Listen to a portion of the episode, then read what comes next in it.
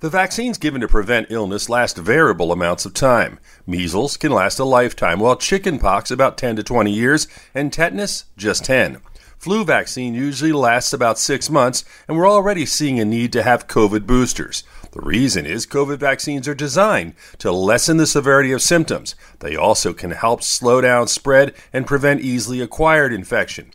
Put in simplest terms, COVID vaccines essentially give a person the protection as if they were infected naturally, but without the potential devastating impact. With your health, I'm Dr. Brian McDonough on 1010 Wins.